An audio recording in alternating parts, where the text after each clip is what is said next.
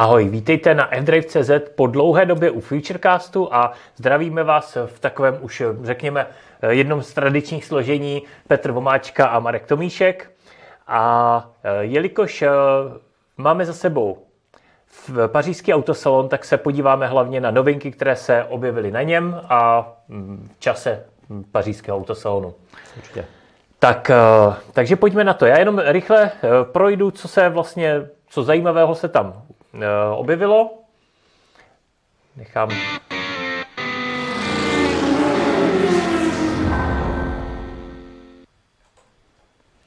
Tak, eh, takže co zajímavého se tam objevilo, tak eh, byl to první elektrický Jeep s názvem Avenger, což je kompaktní SUV,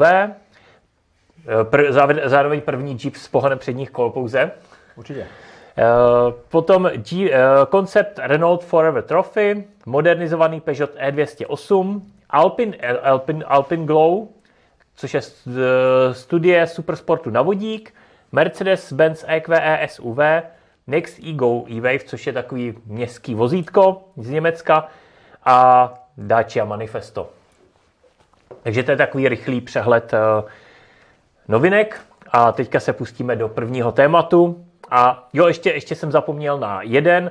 Rolls-Royce Spectre, což je první elektromobil Rolls-Royce, ten se sice nepředstavil v Paříži, ale v době pařížského autosalonu, takže bychom to svoukli s tím. A teďka se půjdeme pustit do prvního tématu a to je uh, Alpin, Alpin Glow.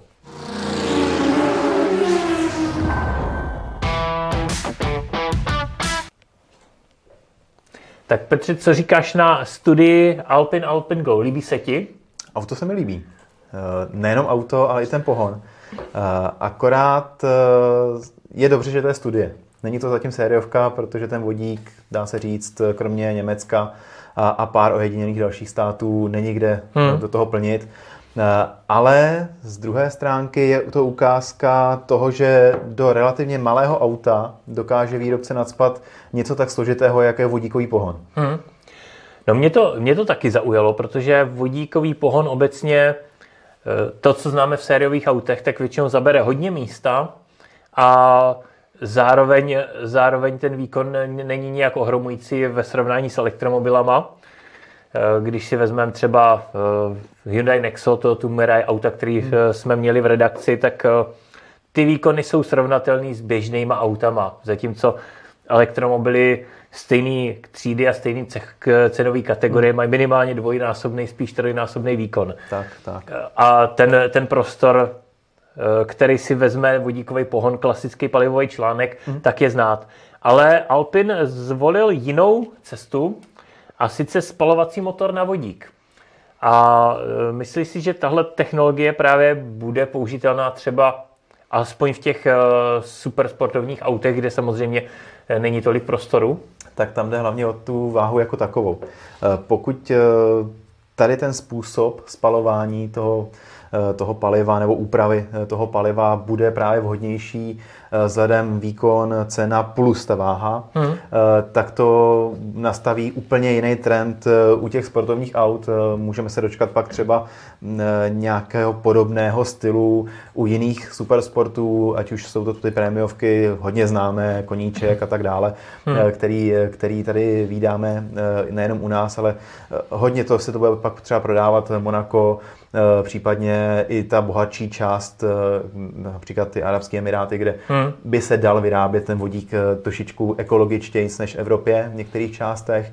No a to auto je zajímavý právě tady z toho pohledu. Je to jiný způsob řešení toho pohonu, než už víceméně prodávaný konvenční eh, vodíkový auta, které jsou na tom trhu eh, a uvidíme, kam se to posune. Já si myslím, že eh, ať jsem skeptik u vodíkových pohonů, hmm. právě u osobních vozidel, tak tady ten nový impuls může nastartovat úplně něco jiného. Hmm.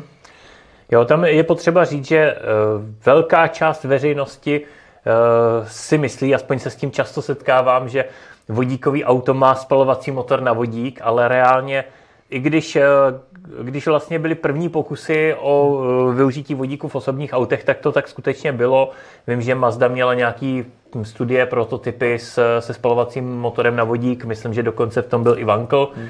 Eh, BMW mělo No, nedá se říct, asi byla to nějaká malá, malá série, myslím, že to byla pětková řada na vodík, to byla ale oprav, spíš, jestli... spíš limitovka nebo no, něco no. takového, taková testovačka. Ale, ale, ale byla to nějaká, nějaká menší, menší hmm. série, několika možná desítek kusů no, se no. spalovacím motorem na vodík, ale vlastně tohle řešení se zatím do sériové výroby nedostalo a to, co máme, eh, ty auta, které jsou sériové, například právě Hyundai Nexo nebo hmm. Eh, Toyota Mirai, tak to jsou vlastně auta, které mají palivový článek, takže jsou to elektromobily pohaněný elektromotorem hmm. a Eh, vodík, eh, vodíkový palivový článek vlastně nahrazuje baterii. Takže, tak. takže je to elektromobil, který místo baterie má palivový článek a zároveň tam nějaká malá baterie je, aby vyrovnávala výkon. Takže to jenom tak na, na upřesnění, ale právě eh, je zajímavý, že u sportáků Alpin vlastně použil tohle, nebo použil, hmm. plánuje použití. To auto ještě není asi reálně pojízdný, a zároveň, zároveň i Toyota třeba, která má ten palivový článek, tak eh, v závodech zkouší taky spalování vodíku. Vlastně myslím, že to je to ta Corolla, která je přestavěna je upravená právě na, na spalování, spalování vodíku a zatím s tím Toyota neměla nějaký velký úspěchy na, na závodní dráze, nicméně ukazuje to, že pravděpodobně u těch rychlých aut asi tohle bude spíš řešení. Když už vodík, tak spíš bude tohle řešení, než eh, než klasický palivový článek. Ono zase, když to vezmu, tak eh, ty palivové články mají nějakou svoji váhu a i když při té závodní, eh, závodní jízdě, což máme možnost zkusit oba dva, eh, tento nízkopoložené těžiště je výhodou v některých hmm. částech, ale zase ta váha navíc, která tam nabobtná z druhé stránky, moc nepomůže té rychlosti, kterou vlastně potřebujete při hmm. tom závodění. My se věnujeme úplně jinému stylu závodění, což nám se vyhovuje ale na okruh to opravdu hmm. moc není. Dá se s ním jezdit, ale má to nějaké limity. Hmm. Ta odstředivá síla tam je velká. Tak, no. tak, tak.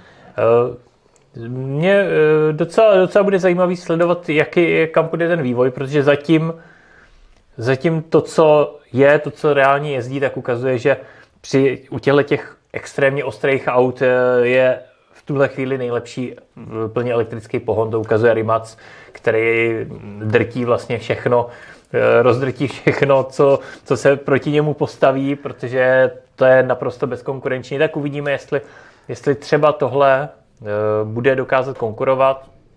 Já si myslím, že spíš ne, že pro, hmm. pořád tam bude limitující ten spalovací motor, ale možná zase to bude zajímavý pro někoho, kdo potřebuje ten zvuk motoru.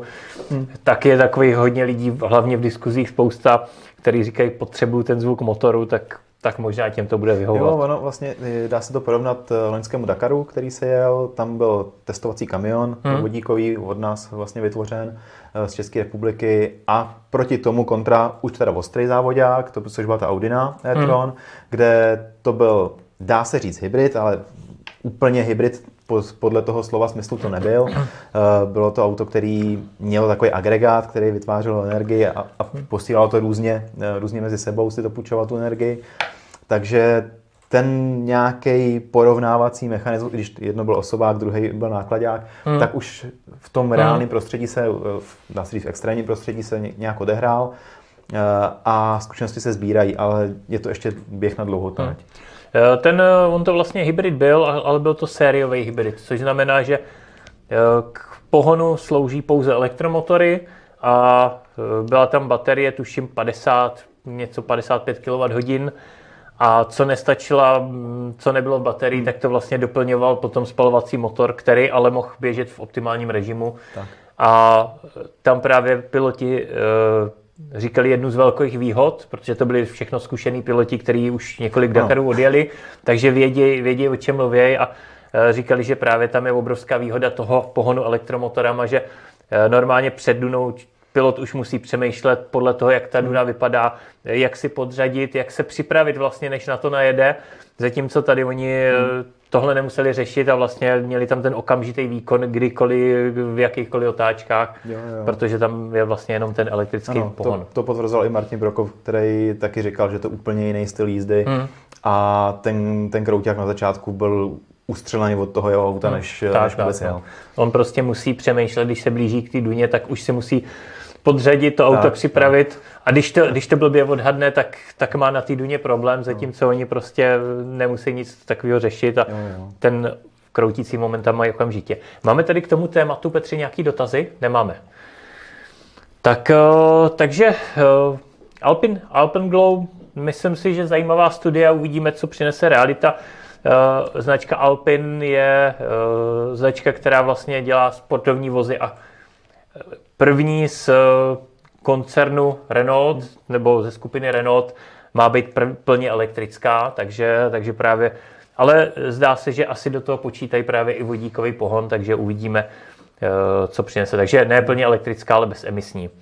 Takže jinak já jsem nedávno měl možnost právě s Alpinou, byť benzínovou se projet a musím říct, že umějí auta udělat uh, opravdu dobře a dobře, dobře to naladit. Jo, Tak. Alpina je známá právě tím výborným naladěním toho celého auta na to, co je stavěný. Hmm.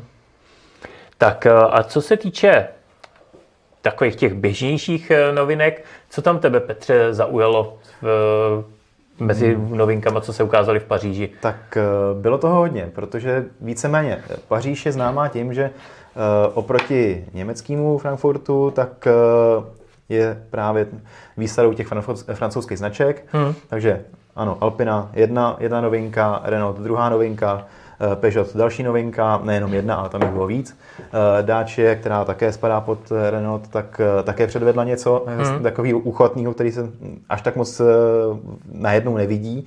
Většinou si to značky rozloží do několika, do několika částí, ale tam najednou celá flotila jiná. Hmm. A ten Peugeot, abych začal z jedné části, která je vidět hodně v té Paříži, nejenom tam, ale v celé Francii, což je ta eh, 208. Hmm. Eh, To je takový lidový vozítko francouzský, dá se říct. Něco jako my máme Fabii, tak oni mají 208. A eh, teďka přichází z vlastně s komplet překopaným vnitřkem toho auta. Baterka nová, motor Hmm. novej, eh, dá se říct, eh, že i dojezd se zvětšil toho auta, protože Poměrně výrazně. eh, výrazně se zvětšil. A kromě toho eh, to auto eh, sdílí techniku s větším drážkou, 308 Ečkem, takže do něčeho eh, takhle malého nadspali technologii něčeho většího, takže dá se říct, že Fabie sdílí technologii oktávky u nás v porovnání. A eh, ještě eh, k tomu snížili využitelnou kapacitu baterie toho bufferu jako takového. Takže buffer zmenšili, zvětšili baterku Hmm. a tím vlastně dosáhli většího dojezdu a zase nižší spotřeby. Ta spotřeba, co jsem eh, viděl, tak eh, kolem 12 kWh. Hmm. A 12 kWh už je fakt jako dobrá spotřeba To jo? eh, na takovýhle auto. Eh, Krom toho si myslím, že by to mohlo o trošičku klesnout níž, protože eh, ta spotřeba třeba ve městě může jít kolem 10, 11, Hmm. eh, 11 a eh, i, eh, i vlastně s porovnáním současného modelu, který má necelých 16 eh, tu hodnotu, tak eh, ten rozdíl je obrovský Hmm. eh, v, tomhle, v tomhle případě.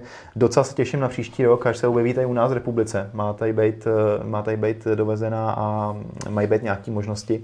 Takže na tady to auto se těším, Hmm. protože sám, jak víš, jezdím s Peugeotama, ty taky, Hmm. eh, na těch rally. A já teda mám SUVčko, eh, 2008 k tomu, Hmm. eh, ale eh, tady to autíčko možná příští rok, pokud se povede, tak by se mohlo objevit na nějaké soutěži eh, To a eh, bude to, eh, bude to hodně zajímavý. Eh, Kromě toho eh, je tam ta baterka o kilowatt větší, ale baterky jsou úplně překopané. Je to Hmm. nová technologie, eh, ty starý eh, končej, nahrazují se novejma a dokonce se říká, že tady ta platforma jako taková nebude jenom tady v tom, eh, tady té 208, ale bude i jinde. Eh, V těch ostatních autech ta, ta platforma jako taková se použije eh, dál, což vlastně i budeme mluvit o ně- nějakým podobným autě, který by jí mělo sdílet dál tady tu platformu. A kromě toho, tam nebyla jenom 208 Ečko, ale byl tam hybrid eh, 408. Hmm. Eh, A to byl uh, karosérii, to byl fastback. A u té karosérie uh, bylo to představené klasicky po francouzsku. Eh, Auto zavěšené ve vzduchu v nějaký takový skleněný kouli nebo něčem takovým. Eh, Nedal se do ní dostat, ale francouzi, znáte to, musí mít něco speciálního, mají barák, kde vedení všeho možného venku, ne vevnitř. Takže takhle prezentovali právě svoje nové auto, který tam je a budou tam dva možnosti, nebo dvě možnosti výběru toho plug-in hybridního pohonu, toho výkonu 180 eh, koní a 220, eh, pardon, 229 koní, tuším, že to je hmm. takhle. No a uvidíme tady u toho asi z největšího modelu té značky, co vůbec přinese dalšího moderního. Docela si od toho automobilka slibuje, že to bude tahák právě Eh, pro milovníky designu a různých vychytávek těch technologických, takže tam, eh, tam vidím eh, nějakou příležitost. Mm. Například zautočit na A6, A8 Audinu nebo případně našeho známého Superba nebo Passata. No a uvidíme, uvidíme, jak si bude stát na tom trhu. No a mhm. co vlastně tebe zaujalo na tom celém autosalonu, no, kromě bagetra a Eiffelovky, co tam ještě dali zajímavého no, Já, já se možná ještě, ještě vrátím k tomu, hmm. k tomu Peugeotu, o kterém jsi mluvil, protože uh, tam právě ty data jsou opravdu zajímavý. Hmm. On teda Peugeot eh, vlastně už teďka, nebo respektive koncern dříve PSA, teďka Stellantis, tak uh, tuhle techniku používá i u mnohem větších aut, protože vlastně i malé dodávky mají hmm. vlastně hmm. stejné parametry. Ty větší dodávky mají taky vlastně stejné parametry, pouze mají e, volitelně i 75 kWh baterii, ale ten eh, základ pohonu, hmm. vlastně elektromotor, má stejný parametry 100 kW, co vlastně byla ta předchozí technika, takže se dá předpokládat, že opět tuhle eh, vylepšenou techniku, kdy ten motor má o 15 kW víc, tak se bude používat napříč celým no. spektrem. A vlastně, jak si zmiňoval tu 308, hmm. tak už v tuhle chvíli tu starší techniku používal Citroën v eh, C4, což je vlastně auto téhle kategorie, ta nižší střední třída. Ale co mě tam právě zaujalo je ten obrovský posun, protože eh, původní E208 měla 300, okolo 300 km normovaný dojezd, nevím teďka přesně z hlavy, kolik to bylo, ale uh, bylo to nějaký... Bylo to 340 první verze, hmm. Pak to upgradeovali, nevím jestli softwarově, nebo přidali nějaký kus baterky hmm. a bylo to 362. Hmm. Se radši poznamenal, protože tady, tady ty upgradey eh, jsou někdy složitější na pamatování, ale radši jsem si to poznamenal tady. Ale, ale vlastně tý, těch 400 km podle VLTP, hmm. který má teďka ten nový, tak dosáhli z baterií, která je jenom, o, jak jsi zmiňoval, o 1 kWh hmm. vyšší Eh, jasně, trošku zmenšili buffer, protože místo 45 kWh využitelných má 48,1, takže tam jsou o 3 kWh víc, ale, ale vlastně celkovou efektivitou systému se dostali na 400 km normovaného dojezdu, což je velice pěkný a myslím si, že právě tudy vede cesta. Eh, já obecně nemám rád, když se někdo snaží natahovat dojezd tím, že tam nadspe jenom větší a větší hmm. baterku, protože tudy cesta nevede, to auto je pak dražší, je těžší a podobně, ale cesta vede právě uh, efektivitou. Určitě, technologie, Takže... efektivita a využít vlastně to, co je v současné době na vrcholu, ale nestojí to zase samozřejmě nějak extra hodně, aby se hmm. to dalo zaplatit.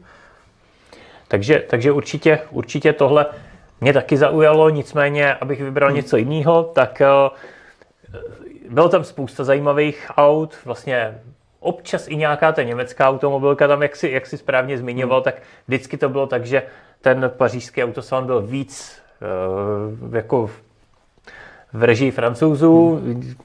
Frankfurt zase víc v režii Němců, ale teďka si myslím, že ta postcovidová doba to jako ještě víc vygradovala, že ano. tím, že ty výstavy už nejsou tak navštěvované, tak to ty německé automobilky víc vypustili a více, více to točilo okolo těch francouzských. Nicméně třeba Mercedes, Mercedes tam představil EQE SUV. Ale co mě zaujalo, tak eh, protože EQE SUV není zase tak převratný, vlastně je to takový zmenšený, eh, zmenšený EQS SUV nebo nafouklý EQEčko, řekněme. Hmm. Zkrátka už ta technologie je používaná, ale mě zaujal ten Renault Forever Trophy, což sice zatím není sériový auto, zatím je to jenom studie, ale je velice pravděpodobný, že se dočkáme i sériové verze tohoto auta. Stejně jako to bylo vlastně v Míchově se představila uh, R5 elektrická tak. a později jsme se dozvěděli, že elektrická R5 skutečně hmm. přijde a bude to vlastně auto, který nahradí Renault Zoe. Tak uh, ta čtyřka věřím tomu, že taky, taky dorazí, protože to je hmm. auto, který je ta studie je postavená na, na platformě CMF hmm. BEV, což je vlastně platforma, kterou má třeba elektrický Megane, bude jí mít právě ta R5 elektrická, takže to je auto s reálnýma základama. A myslím si, že to bude zajímavý doplnění vlastně té nabídky, protože hmm Zatímco R5 je spíš taková sportovnější, i stará R5 byla prostě sportovní střížená, tak ta čtyřka byla měla i offroadové úpravy, neříkám, že byla offroadová, ale měla i offroadové úpravy, no, no. na který právě i tahle ta uh, verze, tahle ta studie ukazuje, protože ta ukazuje i na uh, 25 letý výročí od human, hum, humanitární pouštní rally 4L Trophy, mm-hmm takže má tu offroadovou úpravu, ale myslím si, že to bude pěkný uh, crossover. Určitě. a jsem, jsem na tohle auto zvědavý, takže, takže tohle mě hodně zaujalo, je to vlastně ono, ty parametry, tam, tam je udávaná výška nějakých 1,9, téměř 2 metry, šířka taky, ale to je daný tou právě offroadovou výbavou, široký blatníky, široký kola, eh, nahoře nějaký ty, ty střešní nosiče, stejně jako měla ta stará eh, čtyřka v té rallyové úpravě ale dílka 4,2 metrů, necelých 4,2 metrů, myslím, že to je nějakých 4,19, mm. tak ukazuje, že to opravdu bude kompaktní SUVčko a myslím si, že hodně zajímavý auto. Určitě. Uh, ono zatím právě stály ještě čtyřky klasický uh, od Renaultu, jako dá se říct novinky, ono už to bylo trošku představený. Uh, a tím pádem za ním byla ostrá r verze, mm. pak dá se říct klasická verze a co jsem nějak jako zaslech v kuloárech, eh, tak by se možná ta klasická verze eh, mohla eh, vyměnit za současný Captur. Takže uvidíme, jestli náhodou se, se to neprohodí nějakým způsobem, ale to jsou jenom takový šuškandy. Klas, klasická a, verze? Čtyřky. Renault 4, hmm. že by měla nahradit Captura v té elektrické verzi, hmm. protože vlastně Renault chce elektrifikovat a Captur tu elektrifikaci eh, nemá nějak extra silnou mm. a nějak se tam začalo šuškat, že by mohla se stát náhrada Captur za eh, čtyřku, teda čtyřka za Captura mm. a tím pádem by skončila jedna generace Renault Captur a vznikla by naspátek, dá se říct, legenda, která tady mm. už, hmm. už nějakou dobu byla a čtyřka by se obnovila právě v nějakým podobným designu. Tady to byly hmm. šoukáry, eh, zkoušeli, co se lidem líbí, co se lidem nelíbí eh, a sbírali spíš takový podněty, něco eh, jako Škodovka sbírá hmm, jasně, no. a tak dále. Těch automobilek takhle, takhle je vidět hodně. A některé auta se z toho odvodí a jsou pak na trhu sice třeba krátkou dobu, ale jsou. Hmm. Já si myslím, že to mm, samozřejmě nebude vypadat jako ta studie. Ty studie jsou vždycky trošku víc jako do extrému, ale dokážu si to představit v nějaký zjednodušený podobě tohle auto jako, jako sériovku. Ono samozřejmě tý, tomu extravagantnímu vzhledu přispívají i ty, ta, ta offroadová výbava jasně, tak, jasně. takže když si, když si tohle odmyslíme, tak uh, si myslím, že to je jako reálně použitelné, že to jsou reálně použitelné tvary. Jo, jo. A mně, se obecně líbí tenhle ten návrat k historii, kombinovaný s moderníma technologiemi, hmm. s moderníma tvarama, ať už to je uh, Honda E, ať už to jsou Miníci a, a tak dále, ta Renault, Renault 5, Renault 4 hmm. a všechny tyhle ty auta, které vlastně nějakým způsobem se vrací k historii té automobilky, protože pokud automobilka má čím se pochlubit z historie, tak, Jasně, tak proč, proč to ne, nezúročit a, a zároveň, zároveň vlastně to převádí do moderního světa, takže mě, mě se tohle, tyhle myšlenky líbí a jsem na to zvědavý, jak, co z toho vznikne. Jo, jo, určitě ono, uvidíme, kam, kam se to posune a uh, ten Renault vlastně říkal, že, že chtějí uh, chtěj elektrifikovat hodně, uh, zatím si myslím, že to bude těma plug-in hybridníma, hybridníma systémama v první hmm. řadě, pak přijde ta elektromobilita v tom plném gardu, co, co vlastně je. Hmm. Máme tam, Petři, nějaký dotazy k tomuhle? Nejsou. Nejsou dotazy. Tak eh, se můžeme asi podívat na další novinky. Mm-hmm. A já bych možná trošku na chvíli dal přestávku od té Paříže.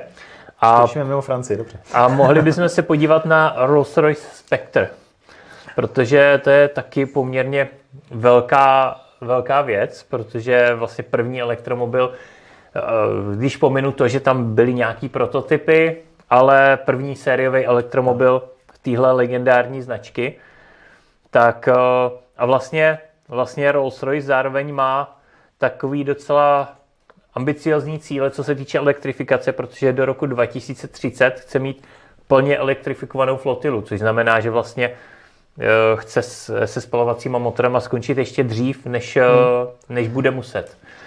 Tak, a to už vlastně oznámilo plnoznaček. Eh, tuším, že Peugeot taky oznamoval právě, že budou elektrifikovat Příští rok by se měli vlastně zrušit veškerý spalovací modifikace motorů. Bude k tomu hybrid nebo hybrid, případně plug-in a elektrika takže ty automobilky tímhle směrem jdou. Eh, u toho Rollsu je to překvapení, protože vepředu ten obrovský čumák, který tam je, eh, ten chce nějaký 8-12 válec, to prostě na to je stavěný a nadspat do toho mrňavý elektromotor je trošičku takový barbarství, dá se říct.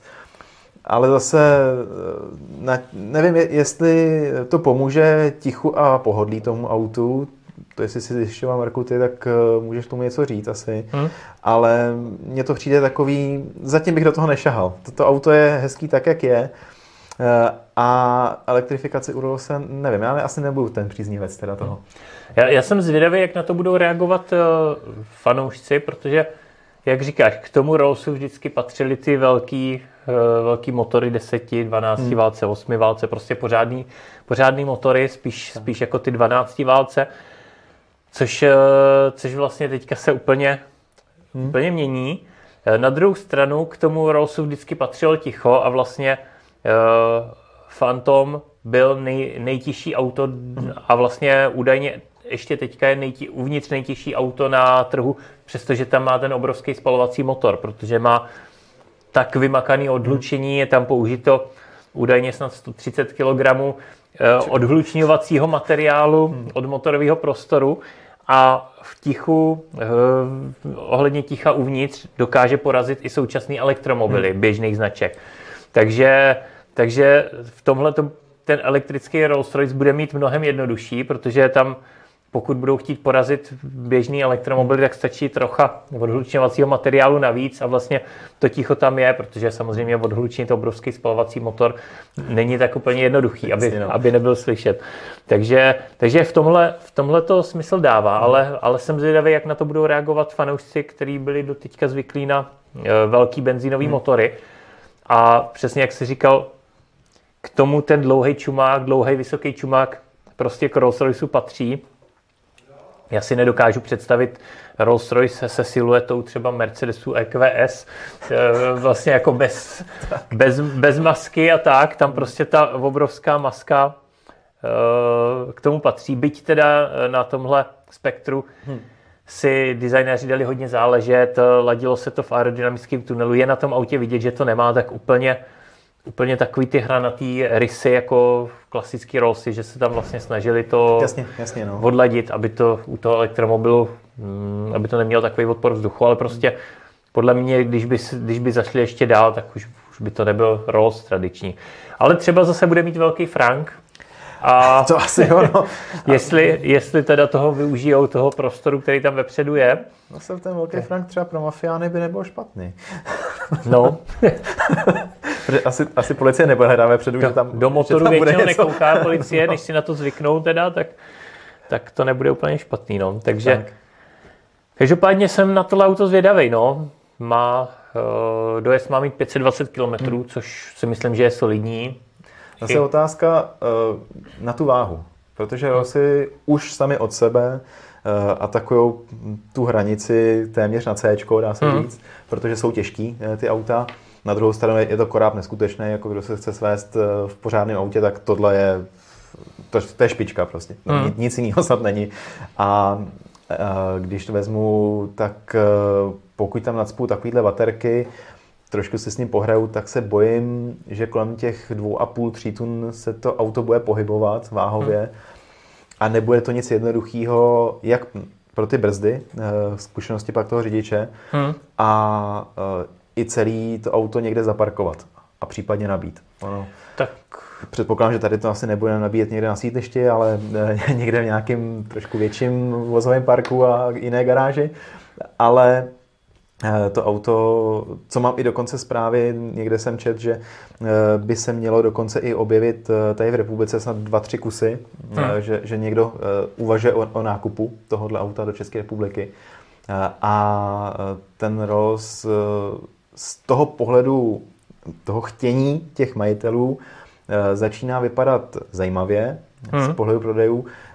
Otázka je, až se dodá, co na to řeknou ty, ty majitele, hmm. až si do toho sednou a pojedou. Hmm, kteří byli zvyklí na něco jiného, ale, ale zase na druhou stranu, když eh, se na to podíváme takhle, tak to parkování, ty rozměry budou stejný jako u klasických Rollsů, byť tenhle, tenhle menší, protože to je uh, kupé, hmm. takže to bude srovnatelný s Rollsama, který, který mají tenhle typ karoserie, ale, ale rozměry budou stejný. Ta hmotnost Rollsu je daná hodně i tím, tou luxusní výbavou, Eh, ale zároveň i tím odhlučením, hmm. který třeba tady nebude takový potřeba, nebude tam ten obrovský spalovací motor, takže ono zase eh, si myslím, že nebude u toho Rouse eh, tak velký rozdíl v hmotnosti jako u běžných malých hmm. aut, kde vlastně když nahradíš, když místo litrového tříválce dáš elektromotor s bateriemi, tak procentuálně tu hmotnost navýšíš výrazně víc, než když eh, do RO se vyměníš ten velký, velký motor je pravda, no. za uh, elektromotory s bateriemi. Eh, co se týče té tý hmotnosti, tak uh, kroutící moment a výkon elektromotoru s tím dokáže slušně zahybat, takže si myslím, že dynamika bude lepší než u běžných Rollsů, což uh, nepochybně majitele taky ocení. Mm. A Petr nás tak významně kouká, tak tam má asi nějaký dotaz. Já tady mám komentář od Míry, který píše, že Rolls-Royce nepotřebuje velký dojezd, že to není auto na cesty do Chorvatska, ale stačí mu dojet na letiště, což je podle mě docela trefný. To jo, to je pravda. Určitě, určitě dokonce uh, víceméně to auto je k tomu nějak tak určený. To auto je do města na pohodlí, že zadu si někdo něco píše a jede pár kilometrů, protože ty majitelé ať si budeme říkat, co si budeme říkat, většina těch majitelů eh, má minimálně jedno své soukromé letadlo a minimálně jeden soukromý vrtulník, takže tohle přepravuje z bodu A do bodu B, aby pak byla hmm. rychlejší cesta něčím rychlejším. I když tohle je kupé, tam se podle mě spíš předpokládá, že ten majitel bude sedět vepředu a bude si to auto řídit, takže až, až později přijdou ty opravdu limuzíny elektric, elektrické, tak tam... Určitě, no, ale Pochybuji, že s tím asi pojede do Chorvatska. Do Chorvatska, do, do Chorvatska určitě ne, no, s konzervama to, to, se, to nehrozí, ale... Tak bylo by to zajímavé. Ale jako jo, je to, je to trefný komentář, že, že u se stačí spíš ty krátké trasy, protože no, jo. kamkoliv dál ten majitel letí a, a většinou ne linkovým letadlem, ale jak tak. si říkal, tak soukromým tryskáčem. Dobře, tak jo, takže, takže jestli nemáme žádný nějaký další dotaz uh, Krolsu, tak se můžeme podívat asi na ten Mercedes EQE SUV. Mm-hmm. Já jsem si ještě pořád nezvyknul na tohle značení Mercedesu, no. protože je to takový EQS, EQS, SUV, EQE, EQE, SUV a když to člověk vyjmenovával, tak eh, by si na tom eh, zlámal jazyk. No ještě to, ten jejich prototyp, to, ty, ty 3X zatím, tak to úplně jako... Jo, EQXX, no. tak, to je taky super, super zážitost a teďka by měla být ještě G elektrický, eh, který taky bude mít stoprocentně nějaký další úpravy, ať už od Brabusu nebo něčeho podobného. Eh, a jakmile se do toho pustí úpravci, tak nebudeme říkat jenom EQE, ESUE, ale EQE, Brabus SUV a a tak dále. No, já jsem, mě trošku překvapuje, že vlastně Mercedes zvolil tohle, tohle značení, který je opravdu takový, mně přijde trošku kostrbatý, hmm. protože Vlastně doteďka to bylo, že bylo E-Class a SUV bylo GLE, takže tří písmený název. Hmm. Ale vlastně teďka, jak, jak vlastně EQE je to označení už tří písmený, no, no. Tak, tak vlastně k tomu přidali další tři písmena, tak si říkám, jestli by bývalo nebylo lepší tam nechat to G nějak třeba EQEG nebo, nebo tak, hmm. než, než to dělat takhle, ale takhle, takhle se ne, lidi z marketingu nebo kdo, kdo, kdo o tom rozhoduje, Určitě takhle se rozhodli. Určitě jako měli na to dlouhou diskuzi, Mhm. zaplatil asi několik eh, průzkumů a tak dále, aby eh, byla, byl ten zájem eh, o to auto a víceméně ten název už vzadu ani moc není vidět. Když se, když se Hmm. podíváte na ty auta, tak eh, máte tam logo automobilky, tím to začne, tím to skončí. A u těch, eh, u těch jakoby prémiovek eh, se tam vzadu moc už nic nevyskytuje, eh, kromě toho, že si někdo sežene nějakou značku, kterou chce a to je tak všechno. Hmm. Jo, jako to auto i pokračuje v tom trendu, který Mercedes nastavil už vlastně u E EQ, EQSK a EQEčka, hmm. kdy vlastně ty auta jsou na první pohled, když, když nejsou vedle sebe, tak pro lajka prakticky stejný, že tam jsou minimální designové rozdíly. Stejně jako mezi EQEčkem a EQSkem, tak eh, mezi těma SUVčkama od těchto řad, hmm. tak eh, EQS SUV a EQE SUV jsou velmi, velmi podobné auta. Takže No. co se týče designu, tak tam jsou minimální změny. Otázka je, jak na to budou reagovat zákazníci. Myslím si, že jsou na to dva úhly. My jsme o tom jednou diskutovali s Martinem, myslím, nebo nevím, jestli s tebou Myslím, že s Martinem. eh, asi s Martinem, že eh, jsou dva úhly pohledu. Ten, kdo si koupí EQS nebo EQS SUV, tak ho pravděpodobně bude mrzet, že vlastně se nějak moc neodliší od toho levnějšího, že když si někdo koupí to levnější, tak to na první pohled vypadá stejně. Zase na druhou stranu ten, kdo nemá třeba na, na to EQS nebo nechce za to dát tolik peněz a chce si koupit to levnější, tak, eh, tak zase má něco, co vypadá vlastně velice podobně jako to vyšší. Takže eh, záleží, z jakého úhlu, úhlu pohledu se na to člověk dívá a uvidíme, Jo, co z toho, co z toho převáží. Ono to auto, tam to hlavně dělá ta maska vepředu, eh, to auto na ten první pohled, protože ta maska je, dá se říct, kopírka od začátku až do konce té řady, Hmm. hmm. ty EQčkový, eh, nebo EQ řady. Hmm. A, a eh, prostě je tam lišta, nějaká plastová maska, světla a to je tak nějak všechno. A k tomu se pak přihodí nějaká karoserie za to, zadní světla vypadají plus minus podobně, hmm. akorát vevnitř je to víc nabitý a méně nabitý, technologií samozřejmě. Hmm.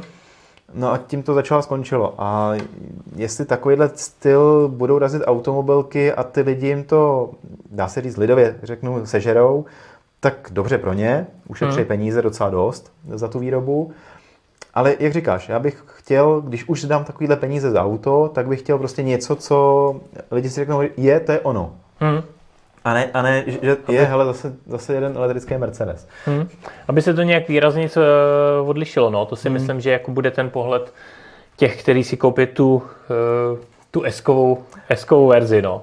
No, kromě Ať toho už- úžasného sci-fi displeje, který tam je, tak eh, dá se Tak. říct, je to, je to hodně podobný tomu ostatnímu. No ale eh, ten, eh, ten display hyperscreen, tak ten vlastně může mít i eh, EQEčko a podle mě EQE SUV ho tady má taky na těch fotkách, co, co se tady vlastně díváme, tak, tak to je taky vlastně hyperscreen, takže tím se to neliší. Ty siluety těch aut jsou eh, prakticky stejný, když porovnáme VM SUVčka nebo, nebo sedan liftback, dobře, tam, je- tam je aspoň rozdíl u EQEčka a EQSka, že to je jedno sedan, jedno liftback.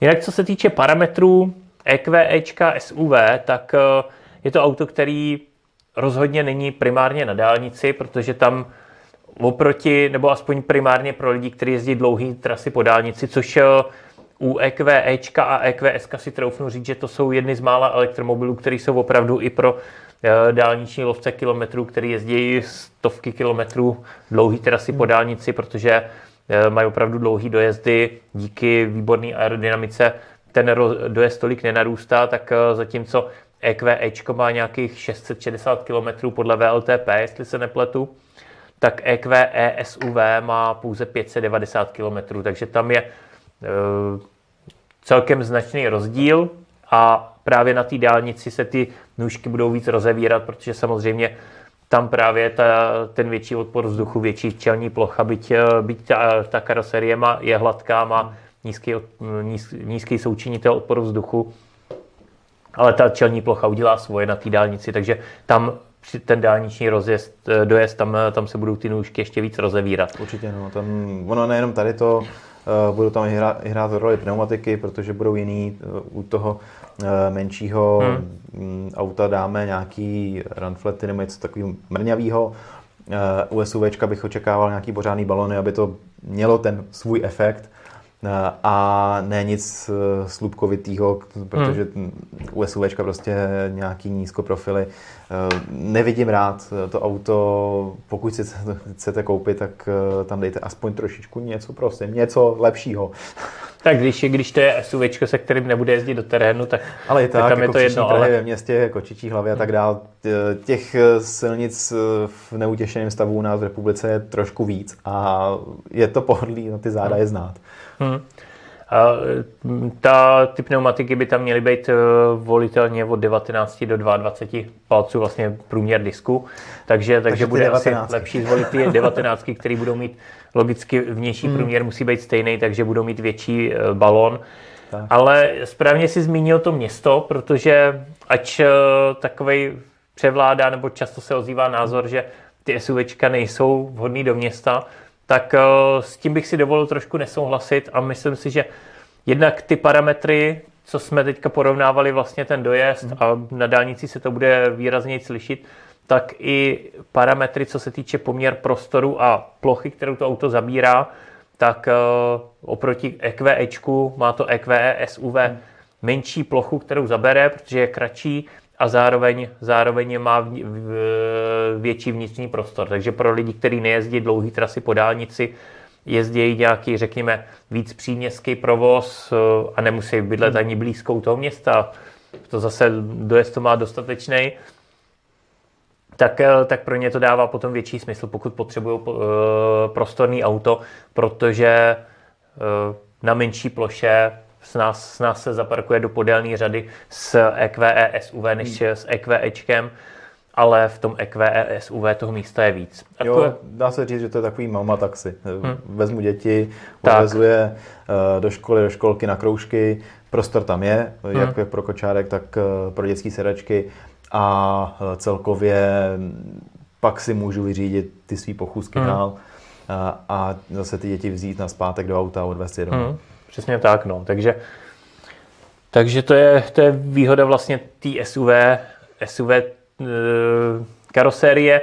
Nicméně e, stejně si dovolím takovou poznámku, že je škoda, že není na trhu elektrický kombík, že vlastně Mercedes evidentně ani nemíří tím směrem, že by chtěl hmm. nabízet elektrický kombíky, ale že zatímco od Ečka třeba byl, e, byl zároveň i kombík, tak, e, tak teď to vypadá, že EQ řada alespoň zatím bude sedan, respektive liftback a případně SUV pro ty, kteří chtějí větší prostor, což, což sice ten prostor nabídne, ale, ale právě si myslím, že na ty dálniční trasy, když někdo jezdí delší dálniční trasy, tak by spíš dával smysl ten kombík, který bude nižší, bude mít eh, menší odpor, odpor vzduchu a prostorový parametry stejný, takže jo, tady v tom případě... je trošku škoda, ale uvidíme.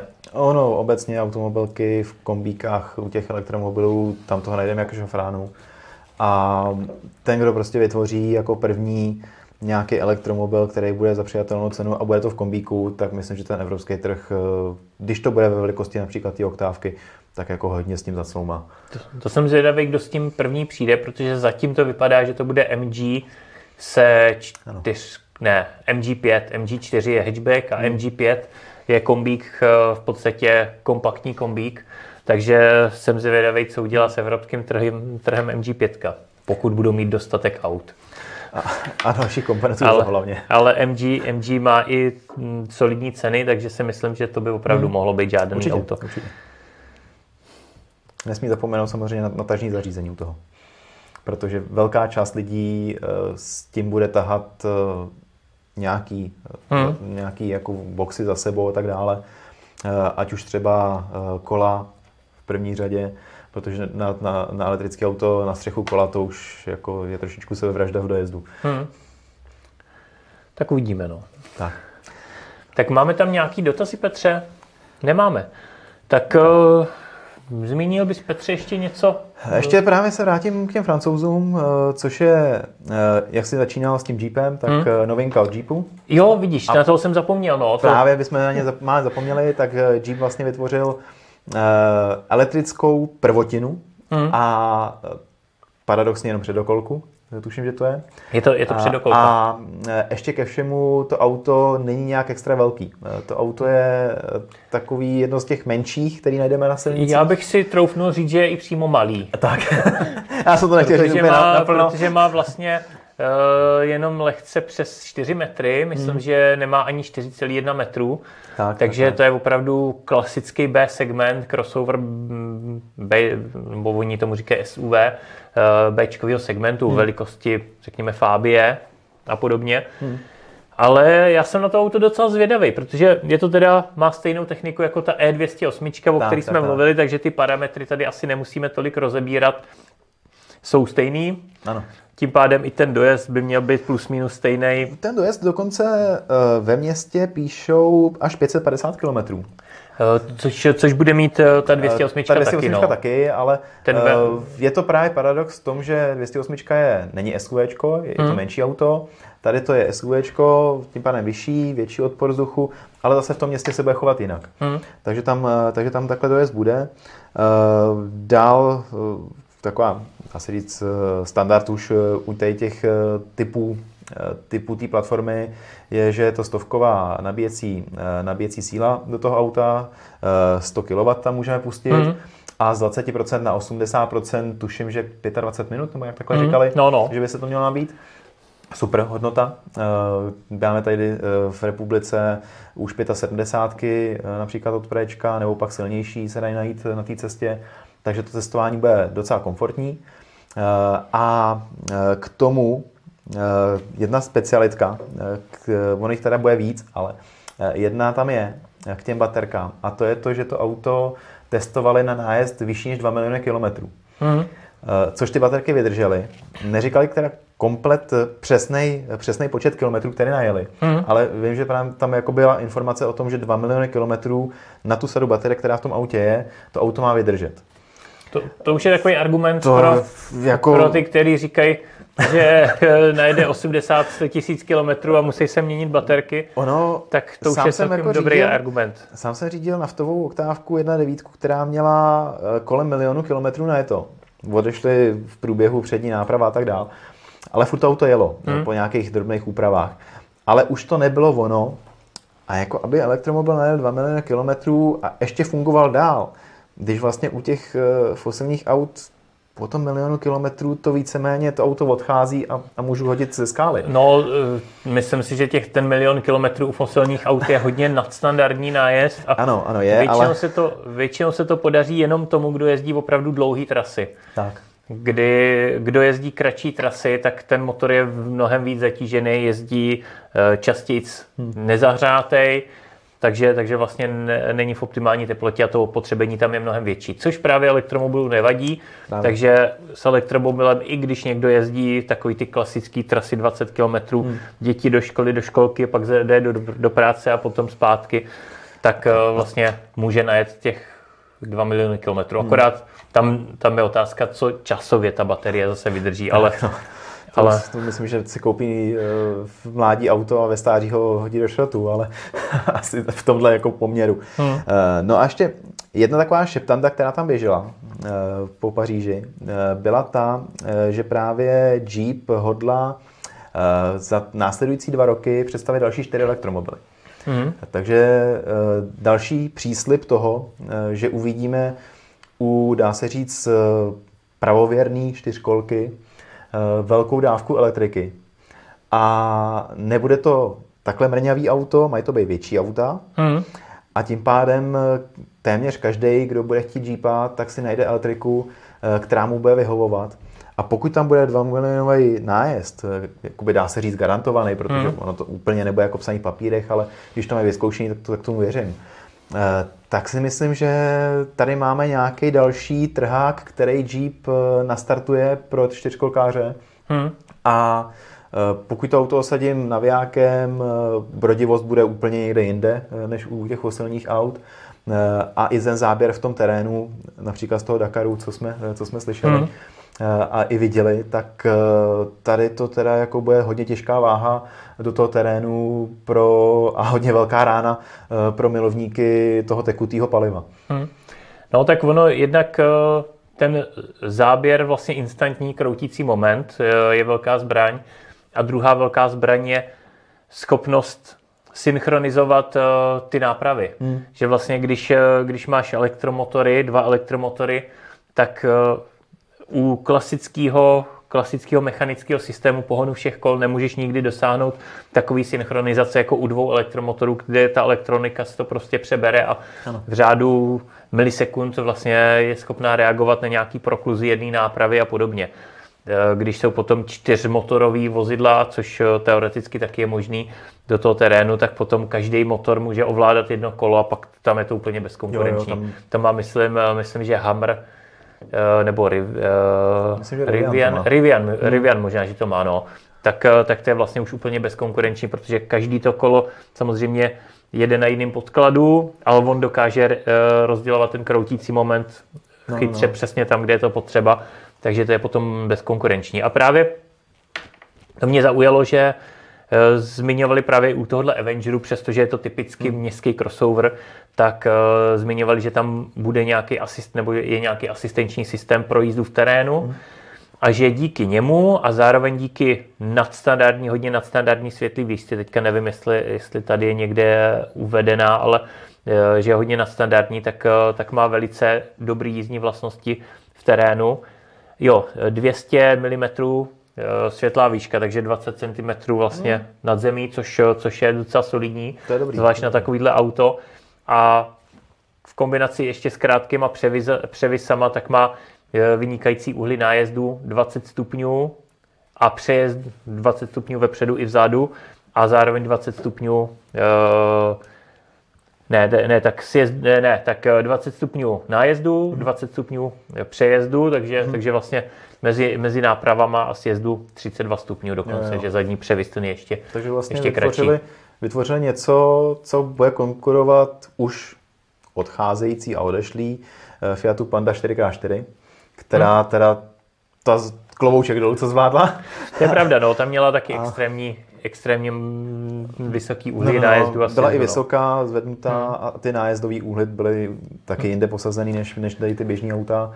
A tady to auto to víceméně nahradí. Hmm. Ono díky tomu, že to má krátký rozvor, tak vlastně nemusí být tak vysoko, aby zvládnul přejezd poměrně špičatýho, hmm. špičatýho kopce. Dobře, tak já myslím, že jsme probrali asi všechno důležité. Jestli tam nemáme, Petře, nějaký dotazy, nemáme. Ještě tam skočíme na jednu, když už jsme u těch SUVček. To už. A to je... Už, a, už hodně rychle, no. A jenom vezmeme to rychle, protože to je jenom letem světem, dá se říct. A to je uh, flotila dáče, která hodila jinou masku, ale jedna novinka, opět jsem slyšel Šeptandu, která tam probíhala.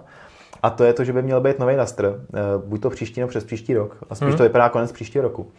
A ten by měl mít, co tam proběhlo, uh, mild hybridní systém, k tomu LPGčko a benzínovou 1.2. Mm. Mm.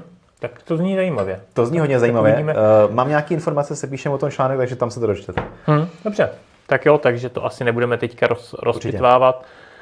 Každopádně i Dacia elektrifikuje. Ano. Tak jo, tak eh, děkujeme za sledování. Co se týče těch eh, věcí, které jsme tady probírali, tak eh, víc o tom najdete na fdrive.cz. Eh, vlastně nahoře pod hlavičkou je ta, ta navigace, ty trendy a je tam ten první hned je pařížský autosalon, takže když si to rozkliknete, tak tam všechny články, které jsme psali v souvislosti s pařížským autosalonem najdete. No jinak děkuji, děkujeme teda za sledování, přejeme, přejeme vám krásný zbytek dne a elektromobilitě zdar. Mějte se hezky. Ahoj. Ahoj, zdravím vás.